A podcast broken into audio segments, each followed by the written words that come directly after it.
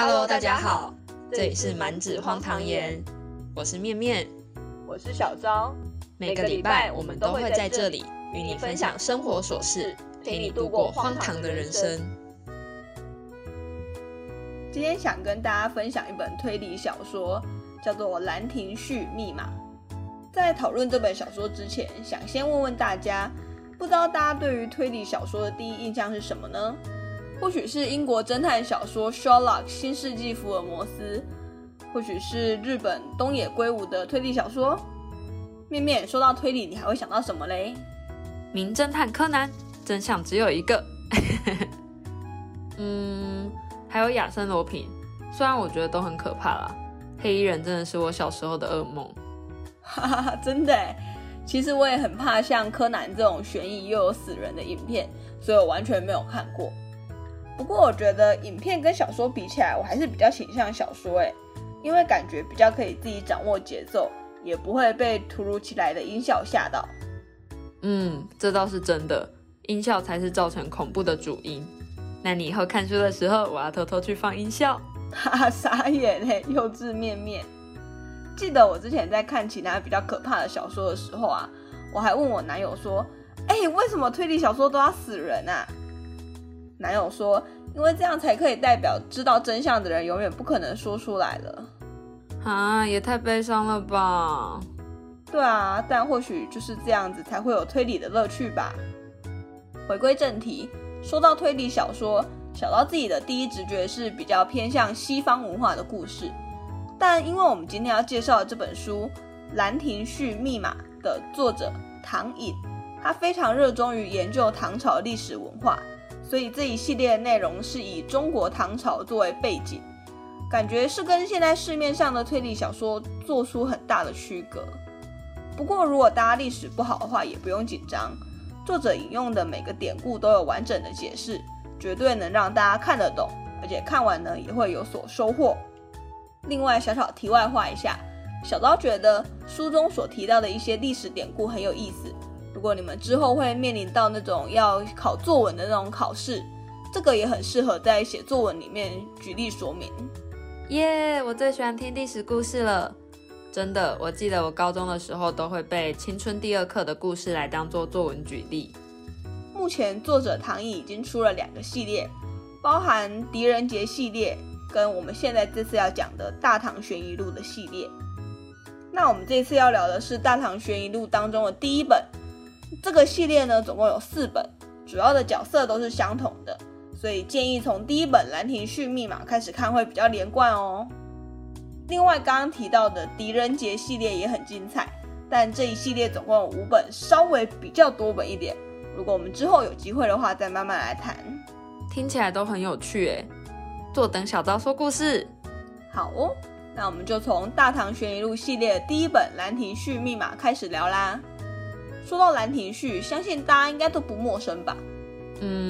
我只记得他是王羲之，不过兰亭序跟兰亭集序有差吗？幸好你还知道作者是王羲之，我刚还很担心你会跟我说那是周杰伦的歌。兰亭序呢跟兰亭集序是一样的，或者也有人叫它兰亭宴集序、临河序，这些名称都还蛮直觉的啊，就是他们在兰亭这个地方一起喝酒写诗，一群人呢总共创作了37首诗，统整起来呢变成兰亭诗，再由王羲之写这个序，就变成了现在很有名的兰亭序。而这个兰亭序厉害的地方在于，每个重复的字都写得各不相同，比方说其中共有21个之字，每个呢都各具风韵，没有雷同的。甚至还有故事说，王羲之酒醒了之后，过几天又把原文重写了好多次，但终究没有在兰亭集会时所写的好。太感同身受了，有时候真的很靠瞬间的那个 feel， 之后再怎么复制都没有当下来的好。对啊，所以兰亭序有天下第一行书之称，是近代书法成就的代表。不过我们今天要聊的不只是兰亭序的内容，还有兰亭序的下落之谜。相信大家都知道，古时候那种有权有势的家族，如果有人过世，陪葬品都会放得很多，很贵重。而皇帝家族呢，更会放一些很珍贵的宝物或收藏。哦，像秦始皇就有一大片的兵马俑，很壮观耶，也难怪有那么多人想要去盗有名家族的墓。嗯，没错。据说啊，当时王羲之的《兰亭集序》的真迹呢，就是被唐太宗当作殉葬品了。不过在五代的时候，曾经有人去盗唐太宗的墓，当时并没有发现《兰亭集序》，所以呢，也有一种说法是真迹在唐高宗跟武则天合葬的墓里面。那也就是因为真迹不见啦，所以我们现在所看到的都是后来的人临摹的版本。但是这就会有个问题了，会不会后人在临摹的时候，出于某一种缘故，就篡改了《兰亭集序》的内容呢？啊，这样王羲之也太可怜了吧！可是我们也没有办法知道他有没有被改过耶。对啊，所以作者唐颖就借由女主角裴玄烬，同时也是一名女神探的这个角色，来寻找《兰亭序》的真相。到底《兰亭序》有没有被篡改呢？如果有，那又是谁为了什么篡改的呢？小说在结尾的时候，透过女主角跟皇帝的对答，揭露出《兰亭序》的真相，但我们这边就不剧透大家啦。不过小昭觉得，无论《兰亭序》是真是假，它毕竟还是一个流传久远的经典之作。毕竟我们念书的时候还是有读过嘛，就当成一篇经典古文来理解也很好。没错。那小昭，你前面提到的历史典故也是关于《兰亭序》的吗？不是耶，是作者在这一本小说当中运用的离合诗典故。哦，离合诗是什么呀？我先跟大家介绍一下。简单来说呢，离合诗属于杂体诗的一种，就是以猜字再组而成的诗谜。离合这个两个字呢，大家可以很直觉的把它想象成就是分离跟组合，就是把一个字分离出一个部首或偏旁，就是把这个字拆开的意思啦。然后呢，再把它跟另外一个字重新组合，就又变成一个新的字。哦，好像可以理解，因为有些字就是上下或左右两个部分组合起来的嘛。但我要怎么知道要留下哪一个部分啊？把两个字重复的那个偏旁删掉，剩下的就是我们要的咯。了解。但有没有更简单的例子会比较好懂？有的，比方说登，登山的登，左边加上一个石头的石，跟石，石头的石，这两个字会分离出什么字呢？重复的偏旁是石头的石，所以应该要留下登，登山的登，对吗？没错。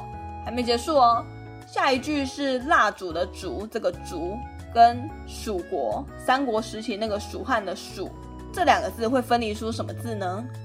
蜡烛的烛跟蜀汉的蜀，他们重复了蜀汉的蜀，所以留下了火部。对，那离合的部分我们已经完成了2/3了，接下来剩下合的部分。刚各分离出来的字是灯跟火，所以接下来我们要把它合在一起，就会变成我懂了，变成电灯的灯。 Yes， 面面100分。也因为汉字有这样的特点，所以离合诗后来也被应用到像灯谜之类等等的谜语。不过我刚刚是先挑出谜题的这几个字给你猜，真正的谜题呢，其实是像一首诗那样，就是每一句可能会有4个字或5个字，那你要从第一句的字当中找出跟第二句偏旁相同的字，然后呢分离出第一个偏旁。第3跟第4句也是这样，以此类推，再分离出一个偏旁，而最后呢，再把这两个偏旁合在一起之后变成答案。也就是说，基本上是4句一组，离合出一个字。当然啦，也会有特例，可能2句分离之后就得到答案了。不过这比较少见，我们就先不讨论。小说里面呢，大部分提到的就是4句一组的这样的诗谜。原来如此，这个很酷耶。但是会不会因为离合诗比较注重那些要分离跟重新组合的字，整首诗看起来就会变得很奇怪？我跟你说，这就是文人厉害的地方了。小说里面有提到，好的离合诗应该要做到谜面跟谜底的寓意交融，相互映衬。也就是说呢，离合出来的那几个字跟诗的内容应该要互相呼应，彼此有相关。这也太难了吧，我光是要破解它都有困难了，想不到它居然跟诗还有关联，能创作出离合诗的人真的好强啊。对啊，我们把诗谜留给大家破解吧。倒是我觉得这个离合诗本身就很强了，它两句一组，用了很多典故，但都是指同一件事情。同一件事什么意思啊？贯穿整个小说的呢，是一首总共16句的离合诗。刚说因为每4句就可以组合成一个字嘛，所以呢这首诗的谜底是4个字。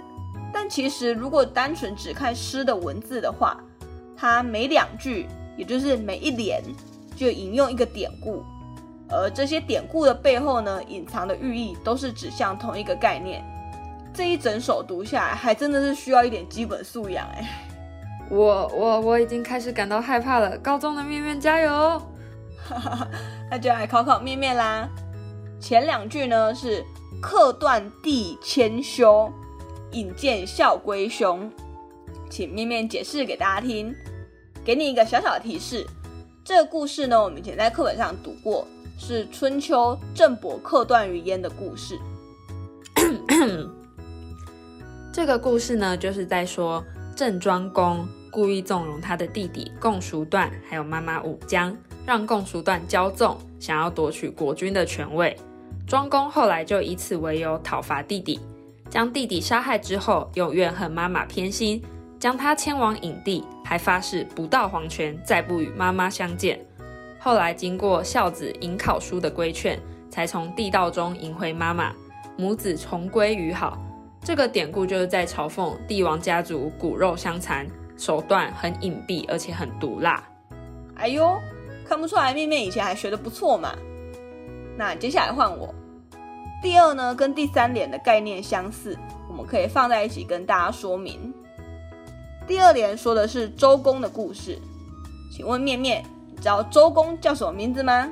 我知道，鸡蛋。对，的确是叫鸡蛋，面面很厉害，毕竟是我每天见面的男人嘛。好哦。第2联呢是巨恐流言日，谁解周公心？传说中周公鸡蛋辅佐周武王姬发平定天下，后来呢武王驾崩之后，太子成王年幼，周公呢尽心的辅佐，还把周成王抱着坐在脚上，朝见诸侯。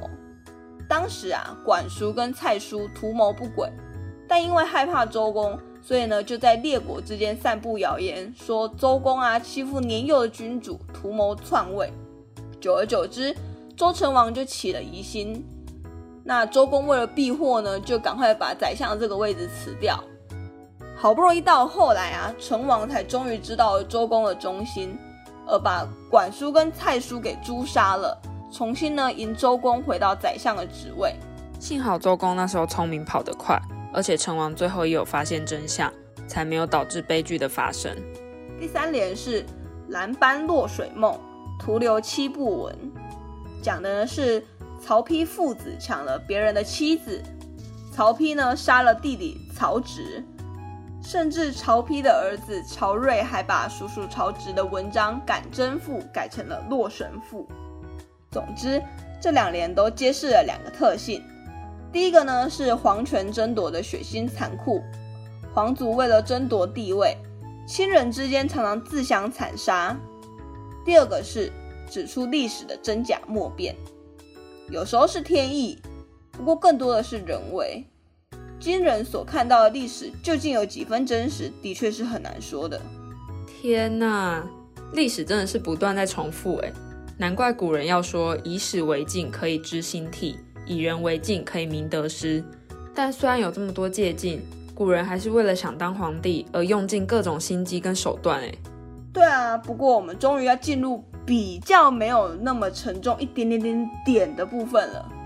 讲了这么多骨肉相残的故事，接着来讲一些温馨的故事吧。第5联是亮景分二主，不孝众谋儿，前面那句说的是诸葛亮跟诸葛瑾兄弟分别投靠刘备跟孙权两家，尽管各为其主，他们的兄弟之情一直不变，到死了也没有因公废私，兄弟相争。后面一句话说的则是孙权继承江东之后，幽禁大嫂跟侄子，晚年又杀掉自己的几个儿子。这一点都不温馨好不好？失误。不过诸葛亮跟哥哥诸葛瑾的故事还算温馨吧。诸葛亮虽然只是一个臣子，还能顾全兄友弟恭的情谊，但孙权称王却家不成家，父子不是父子，兄弟不是兄弟了。另外，小昭觉得第五联跟第八联也有相似之处。第八联是琳琅太尉府，昏欲满竹林，这个典故是出自于《世说新语》，是在赞美琅琊王氏。王徽之跟王献之同样都是王羲之的后代，但无论气质高下、官职高低，还是书法的造诣呢，弟弟献之都要胜过于哥哥徽之一筹。但是徽之跟献之这两兄弟啊，从来就不在意这些外人的评价，兄弟俩的感情就像陈年的美酒，越久越醇。那一年啊，50岁的徽之跟43岁的献之兄弟相继病危。因为呢，天师道有转阳寿的说法，徽之就请来一个术士，在病榻之上呢，他就挣扎着恳求那个术士说：“我的才能、官职都不及弟弟献之，今天就请大师用我的阳寿为弟弟献之续命吧。”不过没想到那个术士却回答：“要替他人续命，自己得要先有未尽的阳寿。如今你兄弟二人的大限都到了，谈何续命呢？”徽之听完，仰头长叹，晕死过去。几天之后啊，弟弟献之先过世了。徽之不顾家人的反对，强撑着病体去为弟弟献之奔丧。此后不到1个月，徽之便也随着弟弟去了。这个也太感人了吧。对啊，兄弟之情能不受外人影响而到这个地步，真的很让人感动。那我们先讲到这里，相信大家刚刚应该都有注意到我们有几点没有讲到，那就留给大家在书中寻找答案吧。最后再考考面面，刚刚听了这么多典故，你有没有归纳出什么，或者是你有什么想法吗？感觉这些诗一方面在讲古时候帝王家族为了争夺权力不惜互相伤害的故事，但另一方面又显示出他们还是有很温馨的手足之情，这很矛盾耶。乍看之下的确蛮矛盾的，但这首诗的谜底跟这些故事放在一起看的时候，就可以同时证明争夺皇位的残忍跟手足亲情。你又在卖关子了啊！好啦，被你这样一说，我也很好奇到底为什么，我要赶快去找《兰亭序密码》来看了。推坑成功，看起来！也顺便小小预告一下，如果大家对这种小说有感兴趣的话，我们下礼拜预计会再来跟大家分享这个系列小说的第2本《玄机图密码》，到时候也请大家记得回来收听哦。好的，满纸荒唐言也听起来。那如果喜欢我们的话，也可以追踪我们的 IG， 并在 IG 留言跟我们分享你的心得和之后想要听我们分享的主题。 IG 的连结我会放在资讯栏，或者搜寻满纸荒唐言就可以找到我们啦。记得来跟我们互动哦，拜拜。